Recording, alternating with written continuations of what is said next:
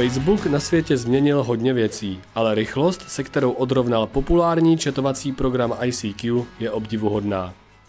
Během pár let jsme si přestali vyměňovat šestimístná čísla, přišli jsme o nezábavné hry Slide Lema nebo Zupalula a o zvuku ohlašujícím novou zprávu budeme už jen vyprávět dětem. ICQ sice bylo pomalé a plné reklam, ale pro celou jednu generaci byla ikonka kytičky základní komunikační nástroj.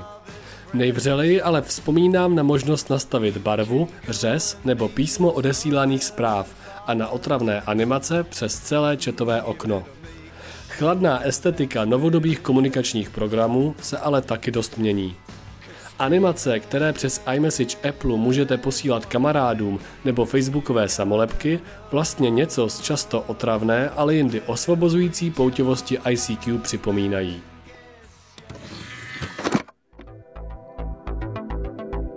Když Apple v roce 2008 představil MacBook Air bez DVD mechaniky, spousta lidí si ťukala na čelo. Dnes je to standard.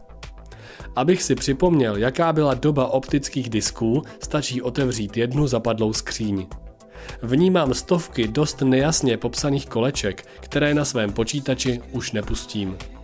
Všechny vznikly během dlouhých nocí nad notoricky známým programem s hořícím kolosem ve znaku Nero Burning ROM. V něm jsem vyráběl kompilace hudebních videí, abych je pak pouštěl o hudební výchově ve škole. Na jednostrané, oboustrané, pozlacené, potisknutelné nebo archivní DVD a CD se vypalovaly filmy, hry nebo fotky z dovolené. Dneska disky visí na zahradách, na stromech odhání ptáky z jabloní a místo podle abecidy seřazené kolekce máme virtuální bordel na ploše.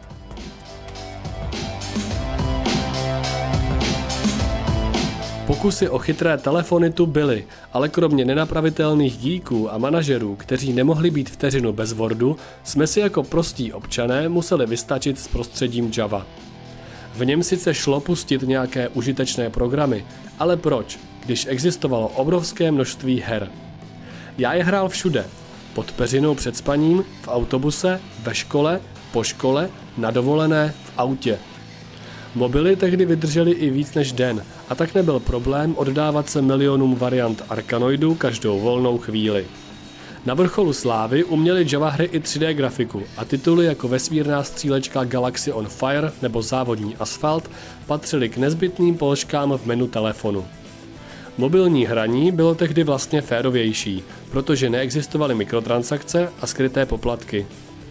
Stejně by je nebylo z čeho zaplatit, protože Java hry se stahovaly přes internet a ceny připojení byly ještě horší než dnes. Vzhledem k tempu vývoje není vůbec jisté, na co budeme za dalších 10 let vlastně vzpomínat.